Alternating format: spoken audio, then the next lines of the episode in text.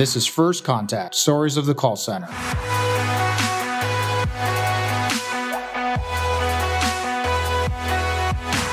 Brought to you by Nobel Biz, your one stop shop for all your contact center needs, both carrier and software.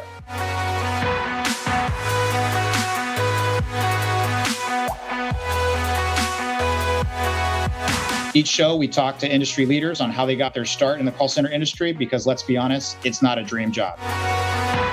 Find all our episodes, you can go to our website. That's www.nobelbiz.com. Hit subscribe on our YouTube channel or follow us on Apple Podcasts and Spotify for future episodes.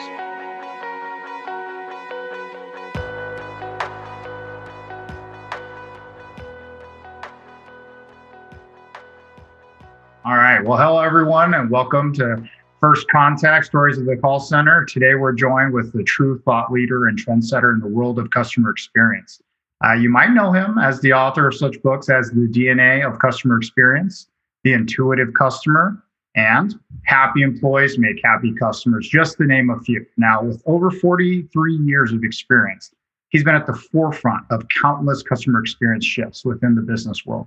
On his podcast, Intuitive Customer, his confident, reassuring voice will tell everyone is responsible for customer experience. However, we can't think of anyone more responsible for customer experience than him. This year, actually, is the third year in a row that his company has been named leading consultancy by Financial Times. So, without further ado, let's welcome the founder and CEO of Beyond Philosophy, Colin Shaw. Colin, thanks so much for joining. We're thrilled to have you on the show. No, thank you very much. I'm looking forward to it, Christian. I'm just a bit worried with the 43 years that it makes me sound very old. No, it just means that you're the best. You've survived to tell the story. So, with that said, and you know, the stories that we love to tell here, and we always want to start off with how you got into the industry. I mean, one of those things that's really important for everybody is we always get to see where everyone's, you know, at today and where they're doing things great works. But how did you get there? Is there a way that you could just get our audience to know a little bit about that journey of what did early jobs look like for you and how did you get to where you are today? Yeah, sure. Um, I, I, got here because my boss said to me one day that as CEO, I, I used to work at um, British Telecom so large um, telecom company in the UK. Yeah. Um, and my boss said to me one day, he said, Colin, I would like you to improve the customer experience, but do it at least cost. Uh, which is always the challenge they throw in. Oh, yeah. uh, and obviously, I didn't really know what that meant. Uh, this was literally 23 years ago, something like that. Um, and been working on that ever since. Prior to that, I won't want to bore everybody but I've been in sales, I've been in marketing, I've been in customer service. And in hindsight, that actually gave me a good background to start to think of customer experience because a customer's experience sort of spans across all of those areas. Ended up running a big project to improve the customer experience at BT, and then decided that this was back in the year 2001 decided that customer experience was going to be a big thing. So I had a very interesting conversation with my wife about leaving the, the high levels of corporate life and setting up on my, my own. And the, the rest is history, as they say.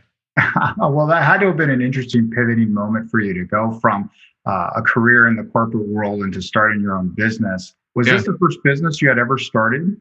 It is. Yeah. Yeah. It's um I don't know if any of your listeners have read it, but there was a really good book I read at the time called um, "Who Who Moved My Cheese." You must have heard of it, Christian.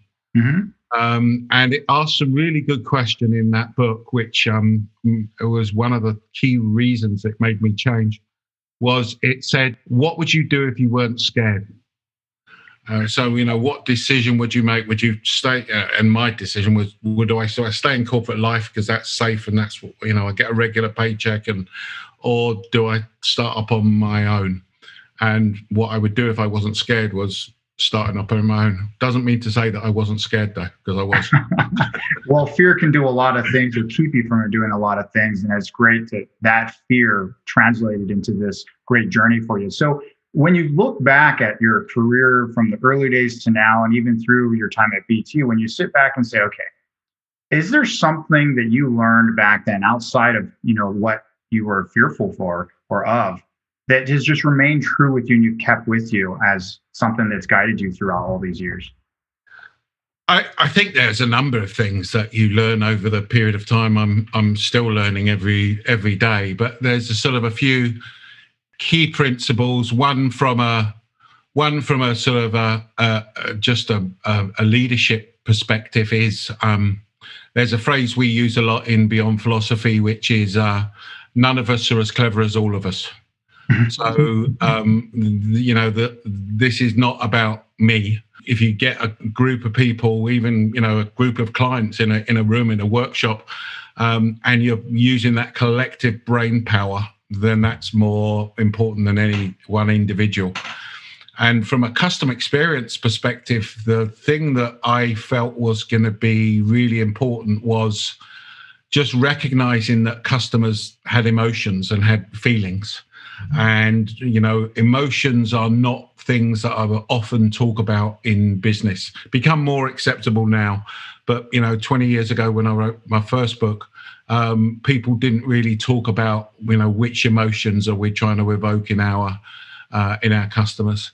Uh, and i think that was something that i felt that was really important that was missing basically that's a big one because I think a lot of times, depending on the emotion you have, people look at it as a weakness or something that can yeah. keep them from being able to achieve something. Yeah. And yeah. tapping into those things are critical. So to kind of shift into one of the really neat things that you've been able to earn is you've been recognized as one of the top 150 LinkedIn influencers. First of all, could you let us know what that even means? And second of all, um, you know, was there something that you gained out of that which was just unexpected?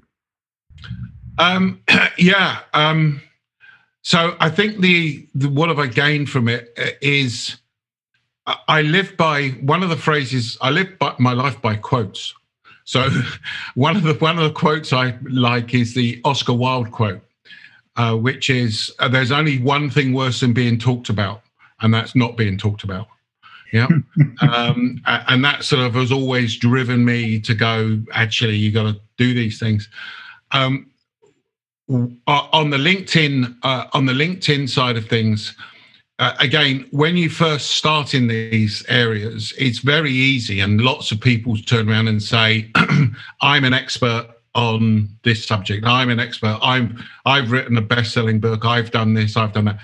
And and I've always thought that that's fine but you know what? It doesn't mean a lot until somebody else tells you you're an expert. So yeah. what is what does it mean? So what does the influencer bit for me? For me, it's a recognition by somebody else that what I'm saying makes some sense. Yeah, which um, uh, I, I hope it does. Uh, and, right? yeah, absolutely um, because it's easy to turn around and say you think you are an expert, but when somebody else bestows it upon you. The interesting story behind all of that was I got an email from uh, LinkedIn when they were setting up the influencer program. This was, I don't know, eight years ago. Mm-hmm. Uh, I thought it was a spoof. I, I nearly didn't reply. You know, they, they were saying, We've recognized your work and we wanted you to do this. And, and I went, yeah, yeah, right. on your bike, yeah, you don't want me. There were a lot more clever, more clever people than me. Um, but and I ended up going, yeah, okay, I'm interested, and then it's sort of gone on from there. But clearly, what it gives you is just a platform to to help uh, move the subject on and to, to to get out your thoughts on on what things are, and that that ties back into Oscar Wilde.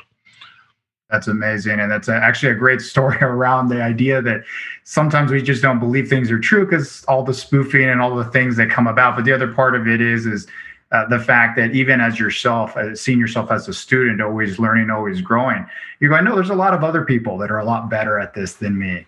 And it's still that humility and being able to still add a lot of value. So that's great. And because of that, you know, you're doing a lot of public appearances, you do a lot of consulting work. Uh, there has to be, obviously, without revealing any compromising specifics, is there any really wild or uh, amazing gigs that you've done and what made them that way for you? Uh, I, yeah, I mean, it, I guess it depends what you mean by sort of um, amazing gigs, really. Anything memorable for you that? yeah, no, absolutely. I, I, was just thinking of a, of a couple of ones. That one, one was when we first started off down this route, and I said to you, I had this interesting conversation with my wife um, about uh, whether I should leave uh, corporate life.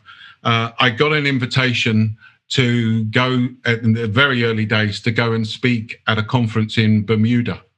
And it was on my wife's birthday. Uh, and I had to go and say to her, by the way, um, I can't, I'm not going to be around on your birthday. And she wasn't very happy. But I said, but the good news is that we're both going to Bermuda. Uh, I wouldn't have done that if I was at, um, if I had carried on in corporate life. So, but some of the some of the, the sort of more business related things I think has been around just I, I really get a kick out of seeing organizations get this stuff. Again, another one springs to my mind. We were talking with a water utility um, about improving their customer experience. Mm-hmm. And I'd been talking to this um, VP of customer service who had come from an engineering background uh, and talking to them about the whole concept of customer experience.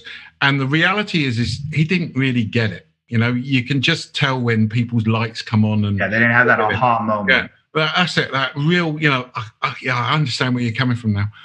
I got a phone call on a Saturday morning um, from uh, from this guy, and he said, "Colin," he said, he said, "I've just been into a petrol station, uh, and he said everything you just has told me just suddenly."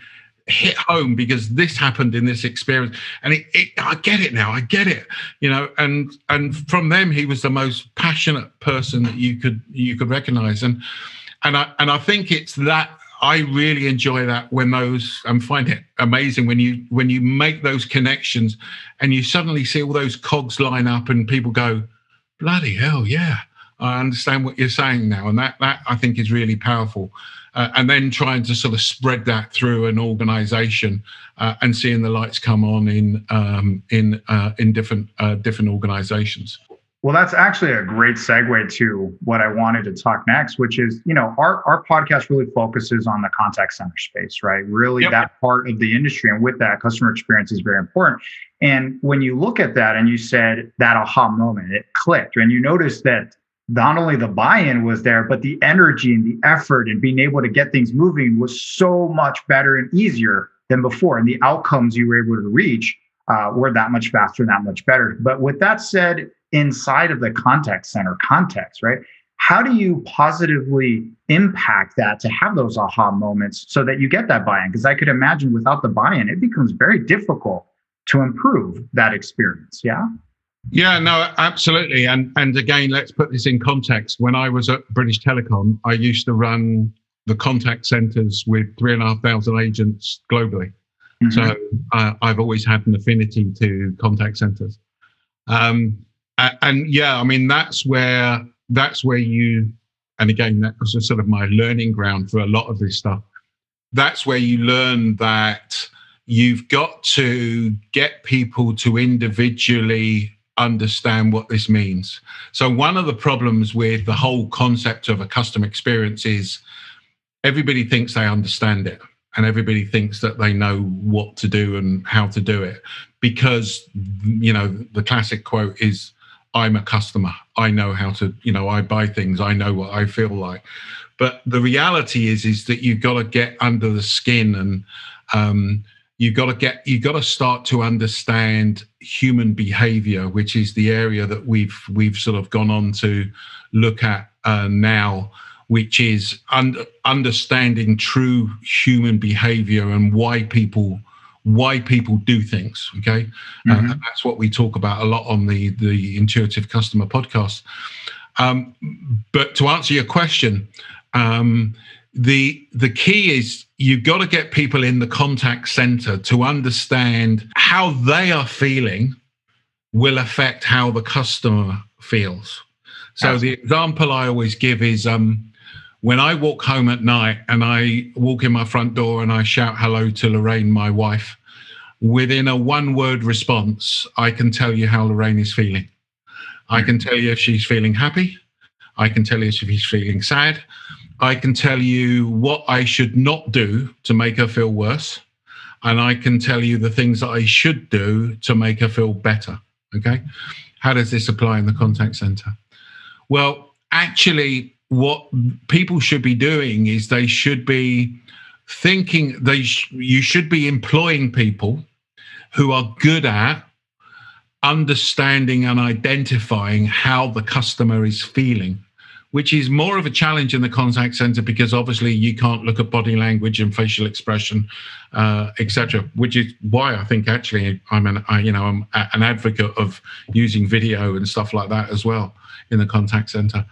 So you know what should the agent be doing? They should be trying to identify how the customer's feeling, and then they should be trying to convert them into feeling uh, an emotion that the organization wants them to feel. And again, to get back to answer your question, the key is you've got to get people to understand why that's important. And what I've learned over the years is by, you know, my example of walking in and, and talking to Lorraine and finding out she's feeling, everyone does that with their partner. Yeah. Uh, you just got to relate it to something that people understand and then say, okay, so now let's look at that. What's actually happening there? You know how did you know from that one word response how that person was feeling? What was it? You know was it the word they used? Was it the tone? Was it the cadence? Was it you know what what was it that made you pick up that that's how that person's feeling? And what can you now do to to to to change them? Well, um, so you know i think all of those things tie together yeah, no, I mean, that's great. And it's really important that you note some of those items because some of those things that you get to know about your partner, um, there's going to be those unique things about them that you just learn and you know. But I think the more interesting part when you step back is that that part was about them, not about you. You didn't yeah. walk in talking at them or with her or anybody else, whether it's a customer or uh, you're with your partners, you're trying to talk with them. And with them means both ways. So when you went in, you already went in listening to what they're saying, how they're saying it, so that when you react, it's not about just you, it's also about them. And I think that buy in lets people to make that first decision to go, I have to also participate in this part of it because I influence that, right? Yes. The only bit I was going to add is just a sort of an anecdote again from um, my time in corporate life, because when we started to think about this stuff, one of the things that we did was to look at the levels of emotional intelligence of our agents. Uh, and to get into detail um, in the sort of the contact stuff, we were moving from a uh, we were moving from a, a, a, front office situation to a front and back office situation. So okay. front office dealt with the customer, the back office processed all the orders and stuff like that. Mm-hmm. Uh, whereas before that job was combined. And the, the really interesting thing was that once we'd looked at the levels of emotional intelligence, we then gave people a choice. We then said you can either join the front office and talk to customers, or you can join the back office. But if you join the front office, you you have to pass this test, this EQ test, effectively. Um, and the really interesting stat was that 50% of the people that wanted to go and work in the front office didn't pass the test. Wow. Now, if you think about that, that meant we had 50% of the people in the front office before that weren't really cut out for that role. Yeah. Um, and, and that was a real eye opener in, in because that starts to make you go, well, what type of people are we recruiting? What are the measures that we've got in place? And you need to recognize that there are some people that just like processing orders and dealing with they're really good at it. They're really good at it and they're a lot better than some of the people that like talking to the customer. So it sort of becomes to so to improve the experience you you sort of have to break it down uh, and put people into those into the right right areas yeah and that that you know, you know, almost like an assembly line. You're putting everybody in the right place at the right time yeah. for the right role, and yeah. you're able to become more efficient, more effective, and yes. hopefully you get better outcomes. Right. So with that, you know, people build playbooks, and they have these areas where they want to create consistency and repetition and scalability. But how do you also realize, um, you know, as you really say is you know everyone is unique and different how do you make customers feel that their specific experience is personal and that they're just not being boxed into this you fit in this and this is the way we're going to treat you. Any advice or things you've worked with that help make it that way? Yeah so i think sort of big picture wise there's two answers. One is employ the right people and give them the opportunity to personalize their experience okay? So i I disagree with scripts. I'm I'm happy to you know have guides for people to use, but I disagree that you should script people because in scripting people you you constrain their personality and what they can do, etc. The the second thing is is the, the big picture answer is segmentation, basically. You know, you've got to understand that there are different customers out there. And I think a big area that we are certainly moving into is this whole area of of more of sort of psychographics and understanding people at a much deeper level you know, much more than they really know themselves. So, you know, um, one of the examples I always use is that Disney know that when people, when they ask people, their customers, what they want to eat at a theme park, Disney know that people say they'd like to have an option of a salad. Mm-hmm. Disney also know that people don't eat salads at theme parks; they eat hot dogs and hamburgers. Yeah, so there's a difference between what people say and what people do. Okay. And you've got to understand that that segmentation, that type of level of understanding. Does that make sense? Yeah. So you, you can't just say, you know, if, if you ask me what you want, I'll tell you what I want, but that doesn't necessarily mean to say that that will be what drives value. So you've really got to get under the skin of what what customers are doing and saying and look at things at a psychological level so when we would look at an experience, we would look at it from a rational perspective. What's the customer doing? We would look at it from a, an emotional perspective. What's the customer feeling? We would then look at it um, from a subconscious level, which is what subconscious messages are we giving out? You know, in contact center, it could be, you know, have a nice day. And I, you can just tell by my tone, I really don't mean it. Uh, and I'm really bored talking to you. Uh, and then from a, the last area is from that sort of psychological area of uh, of understanding why people do things uh, and what we learn is people are irrational and they do irrational things so you got to from that personalizing bit you got to you know, it's no, it's no good just turning around and saying, well, on emails, let's use their first name. You know, as personalization, but it's not exactly sophisticated. But you got to you got to understand really what makes people tick, and and that's understanding them at a much deeper level. Well, with that in the context of the call center and the contact center, when you're talking about, yeah, there's the interaction with the representative or the agent, the customer service rep, but there's also all the touch points to get to that person or to yep. do something in a self-service manner right and that in of itself you're already either creating a situation in which there's going to be friction with that conversation if you get to a human being on the phone or uh, via chat or any other media uh, and i think that's the other thing that that people need to look at is when you know your customer and what they're saying versus what they're doing, you also have to make sure you understand all the ways that they're going to want to communicate with you, yeah. how they actually like or don't like, how they get to that point. And then I think earlier you mentioned the outside of the scripting, but I think part of it's empowering, right? Empowering that person to be able to make decisions because it almost feels for many companies if you get to somebody, the furthest person away that you need to talk to to get something resolved um, yeah. is that journey you have to take is that i have to fight and prove to get to the person who actually can address my issue and that seems confrontational right yes and i think a lot of businesses that empower those front end people allow you yes. to be able to have better outcomes where do you see when you're talking about memory and seeing all these memorable moments customers have memories it's really important in those interactions let's go back to the call center side and that example I gave you of those experiences, where are those parts of the memories good, bad, and how do you make those better in those moments? You're now going to start me off on my favorite topic.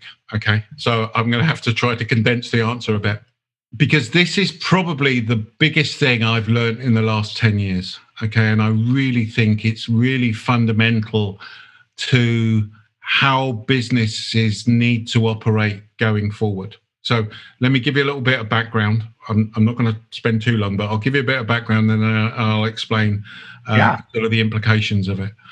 Um, so the first thing is that if you think about customer loyalty, loyalty is a function of memory. I can't be loyal to something that I haven't remembered. Okay. Because if we didn't remember anything, every experience we ever had would be new and we wouldn't know where to go back to and all the rest of it. So loyalty is a function of memory. There's a guy called Professor Daniel Kahneman who's won the Nobel Prize for Behavioral Economics. And one of the things he talks about is because, you know, a key question becomes, well, how are memories formed? Okay. Mm-hmm. And memories are formed, Kahneman talks about the fact that memories are formed by what's called the peak end rule. Okay. So the peak end rule basically says that in an experience, what we remember is we remember the peak emotion that we felt and we remember the end emotion that we felt. So we remember the peak emotion and we remember the end emotion.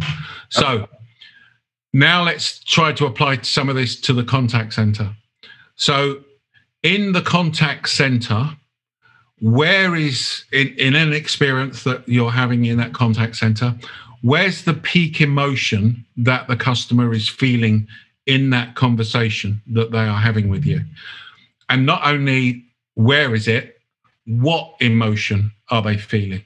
Okay. Mm-hmm. And the same applies at the end. What, what's the emotion that the customer is feeling? And um, what emotion do you, you know, do you want them to feel? And what you should be trying to get them to feel is an emotion that drives value.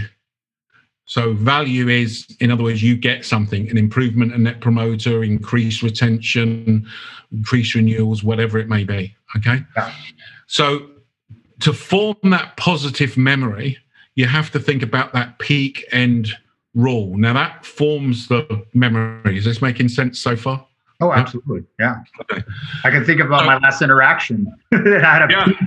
moment that it was memorable, emotional, and then the end, how it resulted.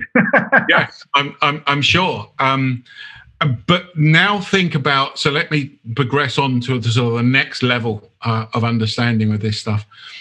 So now let's assume that you uh, you have your organization has sent out a notice to a customer saying that their prices are going to increase. Mm-hmm. That um, the customer is phoned into the contact center four times and it hasn't got through because the wait time was too long. Um, that um, you'd seen that they'd written something on social media Okay. Mm-hmm. So all of those points are memories that the customer has built up and they're building up a, in that case, a level of frustration. Okay. What ideally what you want to do is now when the when the contact center person's picking up the phone to that customer, at the moment they they're totally blind. They haven't got a clue what's happened prior to that. And they're just potentially faced with an irate customer. It's too bad they don't have visibility, though. Yeah. Oh no. tell me about it. Yeah. So would, wouldn't it be great if you could turn around and, and flashing on the screen before the, the, the agent took the call that it said this customer is likely to be frustrated, and they know that it's frustrated because this has happened, that's happened, that's happened. So you got some AI at the back end that's collated all these things you know, and and taken some memories of what have has happened two years ago, three years ago with that customer. But it's now effectively turning around and saying to the agent, look, this is what this customer is likely to be feeling. And maybe even here's how we, you know, here's an experience that you could give them to to to to convert them into the the experience that the organization wants. Does that make sense? Oh, absolutely. Running a contact center these days takes a great deal of courage and resilience. Nobel Biz applauds and salutes the contact center community for not giving up and fighting the good fight, working to set contact centers on the road to success. Our contribution consists in providing one of the most versatile and cost efficient omnichannel solutions on the market called Nobel Biz Omni Plus. Take your contact center to the next level with NobelBiz Omni. Get instant access to a full range selection of channels, from voice calls to SMS, and from email to WhatsApp, Twitter, or Telegram. get control over the external factors with the possibility to switch from an on-premise team to a remote system in just a matter of hours. Get integrated compliance support, advanced reporting, seamless agent dashboard, and many more high-grade features. All in just one product, NobelBiz Omni Plus, a crisis-proof solution for scaling operations. So, so I know this is a bit, a little bit futuristic, but for me, you have to start off with that basic of going, we form memories with customers all the time. Okay. The question is, is are they good or are they bad? The question is, is you know, where's that peak and where's that where's that end? Just think about the other thing, last thing, and then I'm going to shut up. Um, the last thing about memories uh, is that you know I'm sure that you have got Christian memories of you know your your youth or your you know when you meet up with your friends and you all start bantering about what you did and everything else and this one instant has blown into something that's you know everybody laughs and jokes about now okay but if you went back to that one instant it probably wasn't as funny as or whatever it's just that it's you know become an in joke okay well the point i'm trying to make is this every time you think back to a memory and you open that memory up you're effectively, when you save that memory again, it's effectively altered. Okay.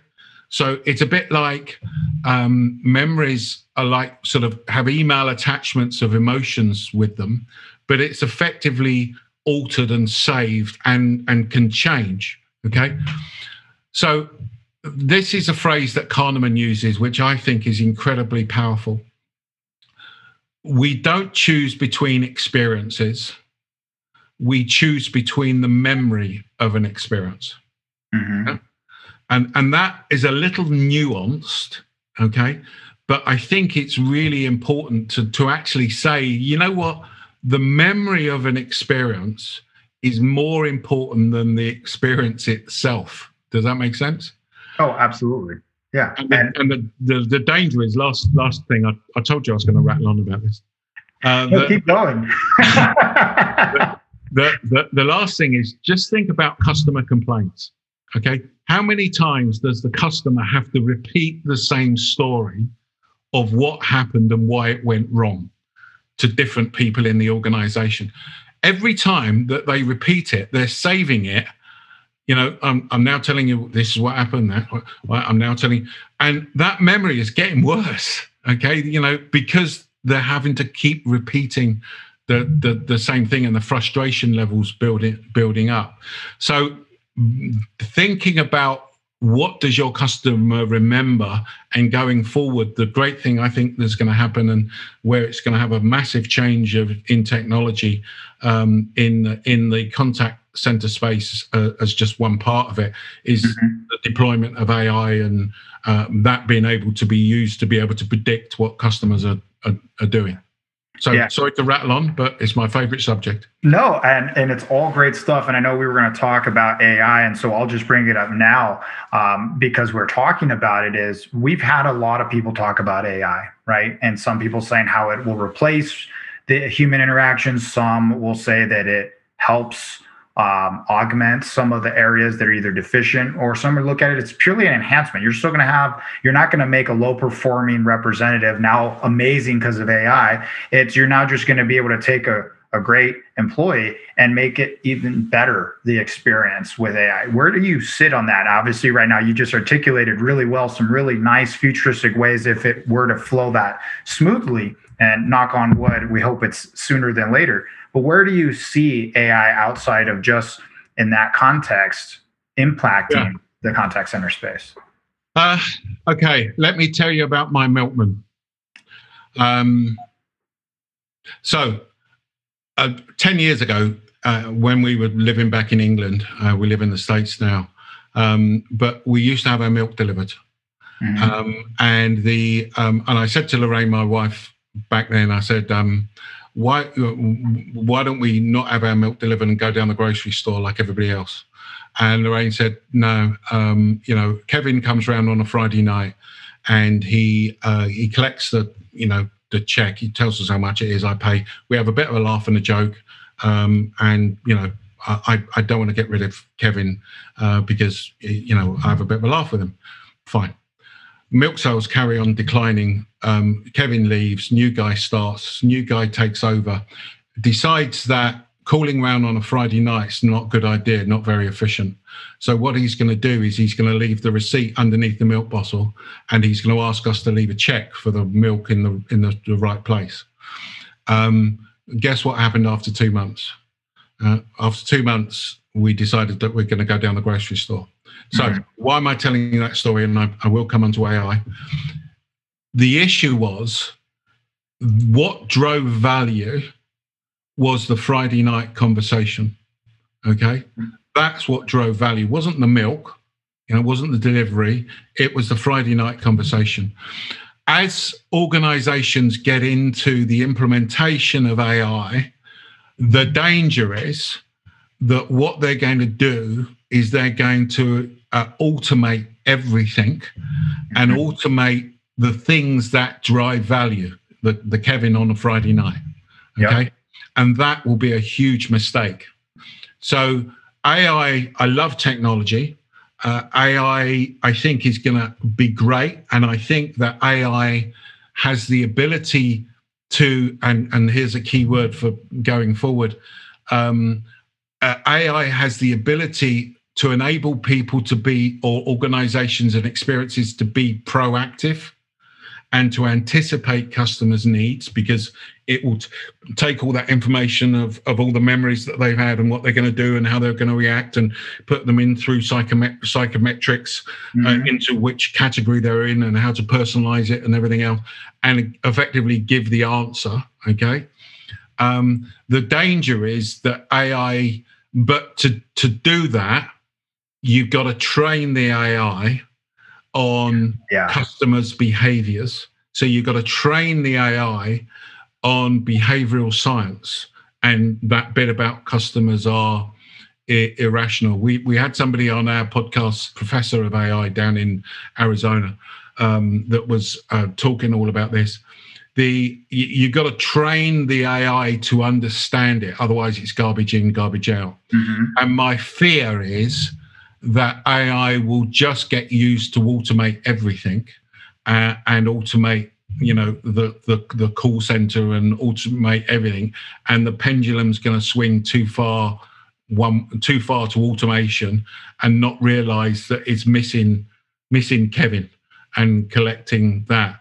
I think there's always going to be a place for somebody in the contact center um, I, I absolutely think that some of the people in, in some of the roles will get be replaced by AI, mm-hmm. um, and it will be a more high level uh, function.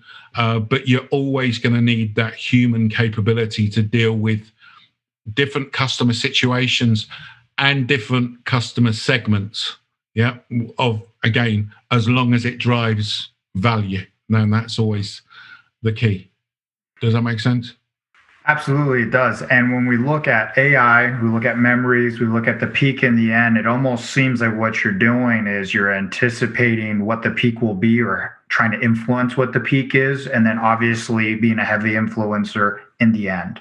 Yes. How do you get to better outcomes? How do you get to better ends? And you have the example earlier of having to tell the same story to multiple different people because every channel, every means, every touch point had friction and they're not seamlessly brought back together. So that journey the customer has to them is seamless. It's one thing after another that was really bad.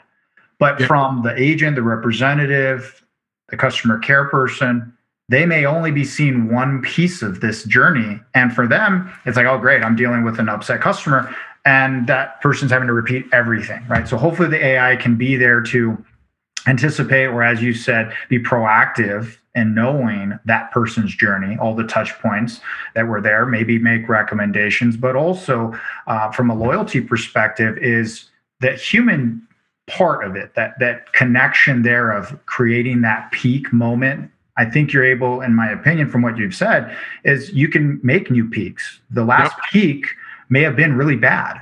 Yes. I was on the phone for an hour and a half and I got dropped, I got transferred, and then I got dropped again. And when I called back in, it made me start all over again, right? Yep. Anticipating and knowing that that happens and those things can happen, that maybe with AI and other things, they can say, "Hey, we saw we, you just called in. We're going to get you to the front of the line, and uh, we knew it was about a problem. Yeah. Your no, sentiment showed you were upset, so we're going to send you to our top person that works really well with people that are upset, right? However that may be, right? A famous African proverb says that if you want to go fast, go alone. But if you want to go far, go together. And how true is this for the contact center industry, where business partners that you can call friends are so rare? At Nobel Biz, we made it our mission to travel far and wide with our partners. As a complete telecom services provider with an experience of over 20 years in the industry, Nobel Biz offers the only voice carrier network designed with the sole purpose of serving call centers, big or small because our goal is to become the ultimate provider for the contact center industry. Service quality is on top of our priority list. We will guarantee crystal clear voice quality, legal backup, smart routing, 99.9% uptime, high grade security, and an easy setup. At Nobel Biz, we are confident to affirm that we have the best cost per minute in the entire contact center industry. Do you have any doubts? Get in touch and find out. Learn more about the Nobel Biz Voice Carrier Network on www.nobelbiz.com. Uh, so now we we look at this journey that someone has. We go back and say, all right, we just are going through a pandemic right now, right? Yep last year was a shift for people doing things that they either never thought they'd do, they weren't ready for it, uh, or they said, let's go ahead and start adopting things. So, from customer experience, how do you see that that pandemic has either fundamentally or potentially forever changed how we interact with one another when it comes to creating those memorable moments or being able to still maintain memorable moments? Yeah, I, I think it's fundamentally shifted I think it's fundamentally shifted things. Um, the you know the best example I I, I was I was um, I wrote a blog about this the other day.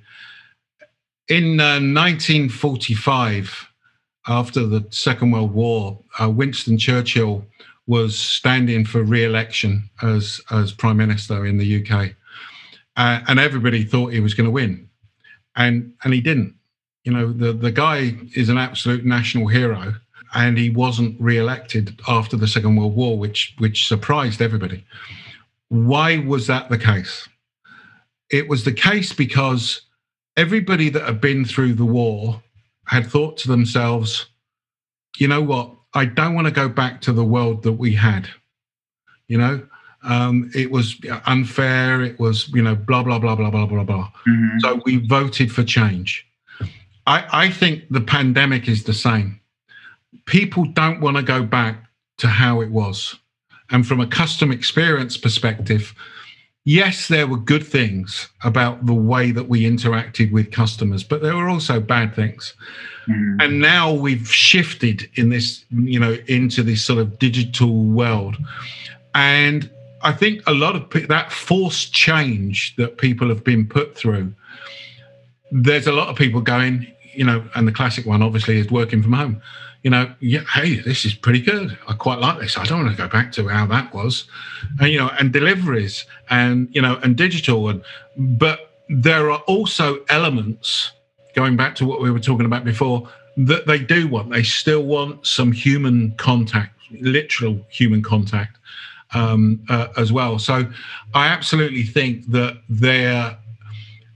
I, I could be very provocative and say any any research you did pre pre pandemic should be thrown away. Uh, and you should now be doing new research on what the new world uh, is, is, is like because I think it's going to be that fundamental. And I think what's going to end up is there's we're going to have a hybrid between the between the 2 mm-hmm. You know, a bit of what was happening before and a bit of what where we are now. Uh, and so undoubtedly it shifted, um, and what it shifted to is is each organization is going to need to to to to work out and that's not just from a customer experience perspective but that's even from a employee engagement perspective and yeah, um, employee happiness and all the rest of those things. Oh yeah, training, onboarding, uh, being able to deal with the idea that some employees work really well remote, some don't. Some yeah. need to have the socialization, they need to have the water cooler talk, they need to be able to interact with other people in a different way than digital. And like you said earlier, when we were talking about how some people do really well in the back end work, some people do really well working on the front end, it's being able to figure out of who you have as an employee and who you will hire is going to fit this new world. And the hybrid seems to be the consistent part. So, with that said, going into um, you know things that have happened since the start of the pandemic to now, has there been anything that you've launched during that time, or things that you've done, you know, took part within that you're very proud of, or things that you were really excited to be part of? Uh, yeah, I mean, there's um, one personal thing and one um, uh, from a business side as well. The the the personal thing is I, have actually spent most of the pandemic back in England because my father's 93, um, wow. and we went back to look after him basically. Um, and one of the things that I I did when I was there was they had um, they uh, the National Health Service um, introduced what they called a responders scheme. So basically, it meant that you you signed up, and then people who were feeling lonely during lockdowns and stuff like mm-hmm. that, they would get people like myself and everything else just to contact them, just to make a bit of contact. Oh, wow. And I think when they launched it, they were after I don't know hundred thousand people, and they got something like I want to say something like 1.5 million people. Wow! Ended up so more. Yeah, I mean, just I, I, guess just that whole community spirit that you've seen a lot in the pandemic, I think has been has been amazing and shows the best side of um, human behavior. Um, from a from a customer perspective, you know, like everybody else, we're doing loads of stuff online now that we weren't doing before, and, and it's interesting again because you just go, why don't we think about doing this before? Why don't we, you know, now you're forced into suddenly doing workshops online and everything. You're actually going, bloody hell, these work quite well.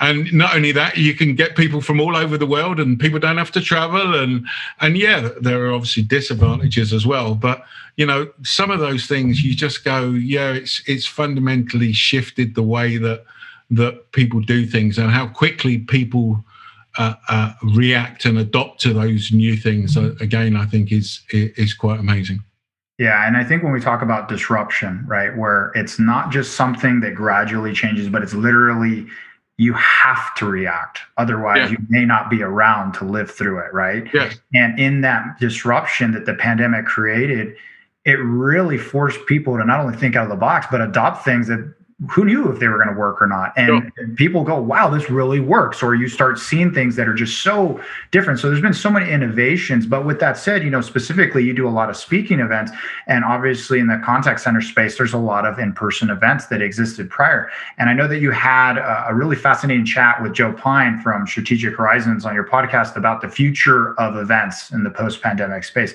Where do you see that going going forward and how you participate in that yeah, so this is Joe's stuff more than mine, but Joe's got this ability of of being able to see things that other people you, you, that are happening around you. That you that you, when he when he said this, I thought, bloody hell, yeah, that's totally right.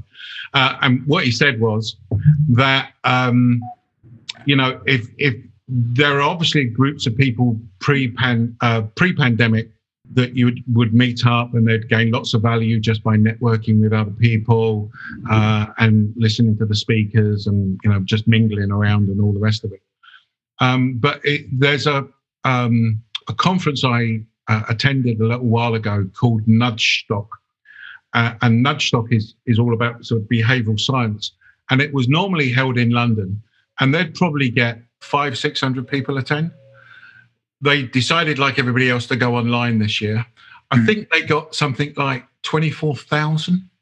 That's a little bit more. Yeah. so, so now you go, and what Joe was effectively saying, which I think is totally right, it's going to be this hybrid of the two. Are you're going to have live events? Yeah, you're going to have live events because there are that group of people that want to get together and network and everything else.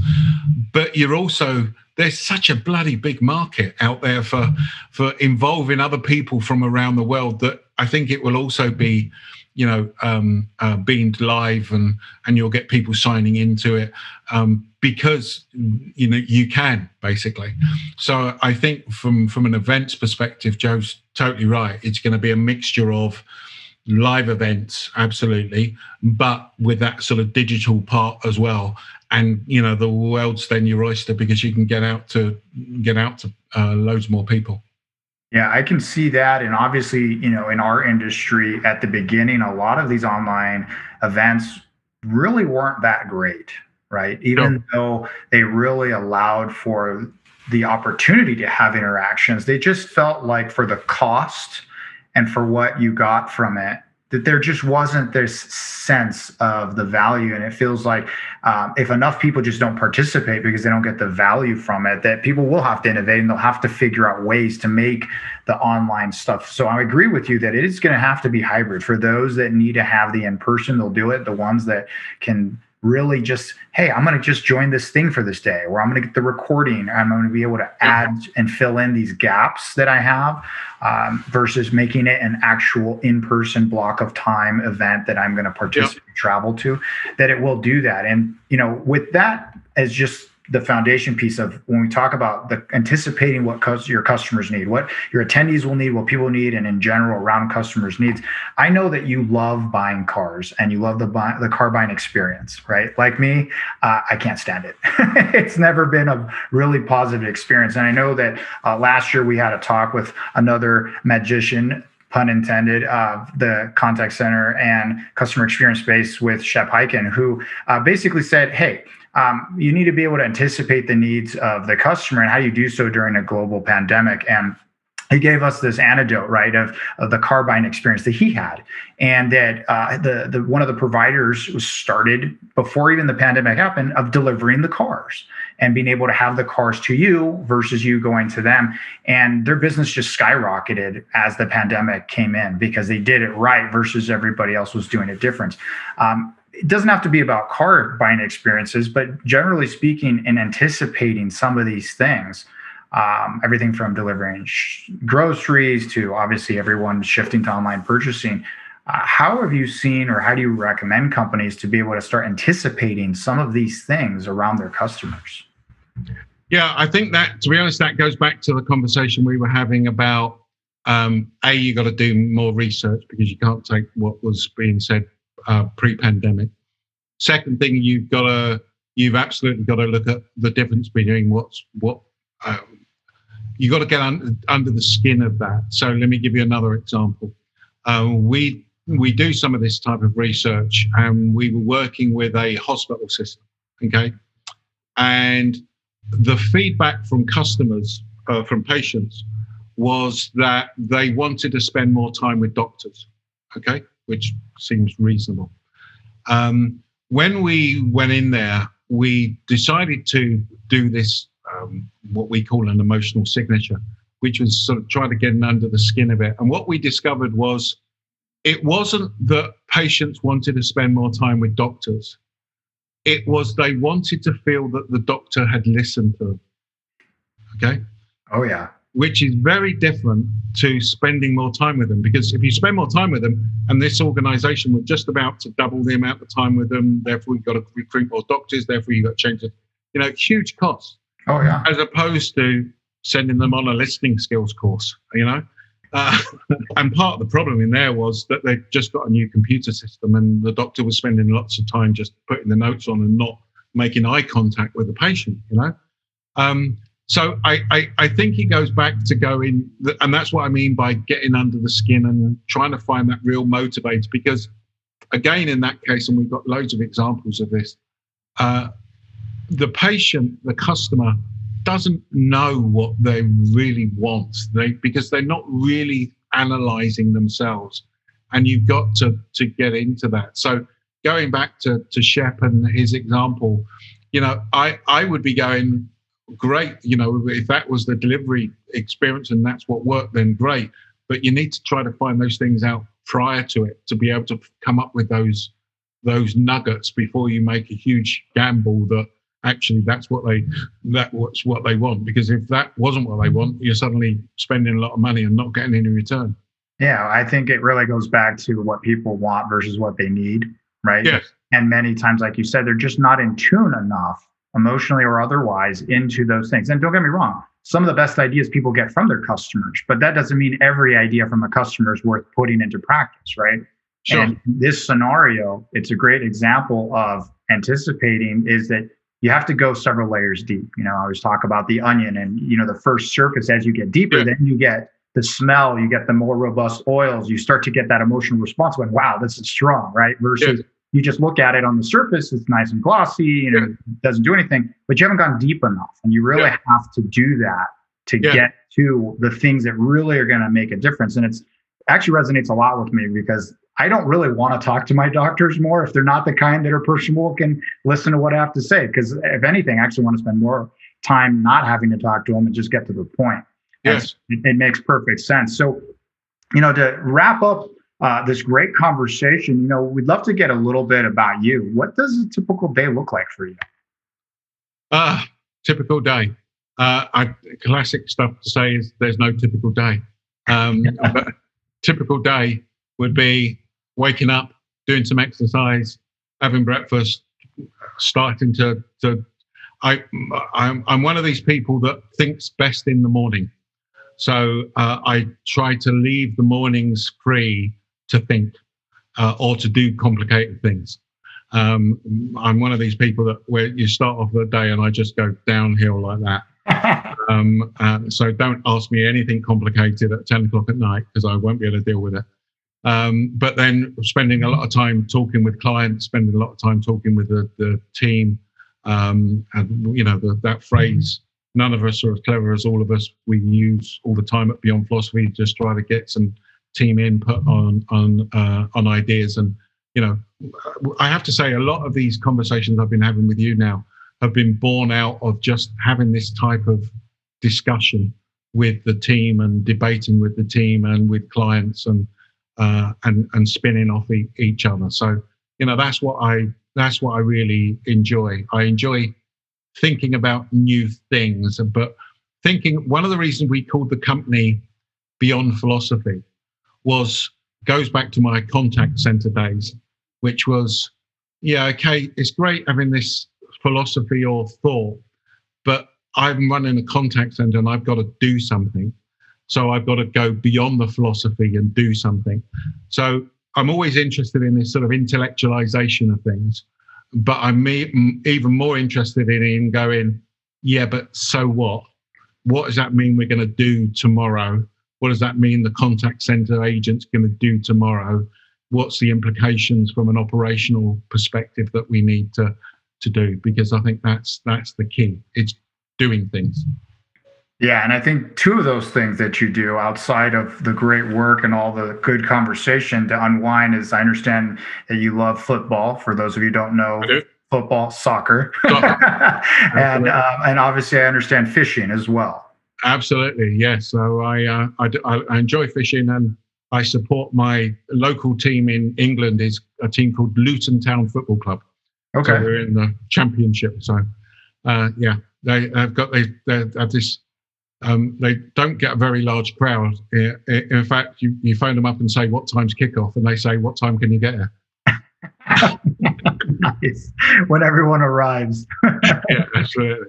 Did you play at all, or is it just a, a love of the I played a bad a bad level uh, until I crocked my knee at 27 or something like that. So, oh, I know that. I played for a while as uh, for many years young and uh, hurt my knee as well. And uh, those knee injuries are never fun. So no. Uh, it's great that you came on. We really appreciated the time. Um, if our audience wants to get a hold of you, how do they get a hold of you? How do they contact you? Uh, probably the best bet is just uh, go onto our website, uh, which is uh, beyondphilosophy.com. That's beyondphilosophy.com, or just look me up on LinkedIn. Perfect. Well, for anyone who's not following Colin, you better go and do it now. Obviously, in the customer experience space, he's the absolute best, and you're going to be able to get all the latest and greatest from. So, again, Colin, thanks so much for coming on today to First Contact Stories of the Call Center, and uh, we're looking forward to any future conversation we can have with you. Great. Thanks a lot, Christian. See you. If you like what you're hearing, hit that subscribe button on Apple Podcasts and Spotify. Check out our YouTube channel for exclusive clips like us, rate us, review us. If you want to hear more on our take on coronavirus, remote work, and contact centers, go to nobelbiz.com and click on webinars to see our recorded on demand webinars.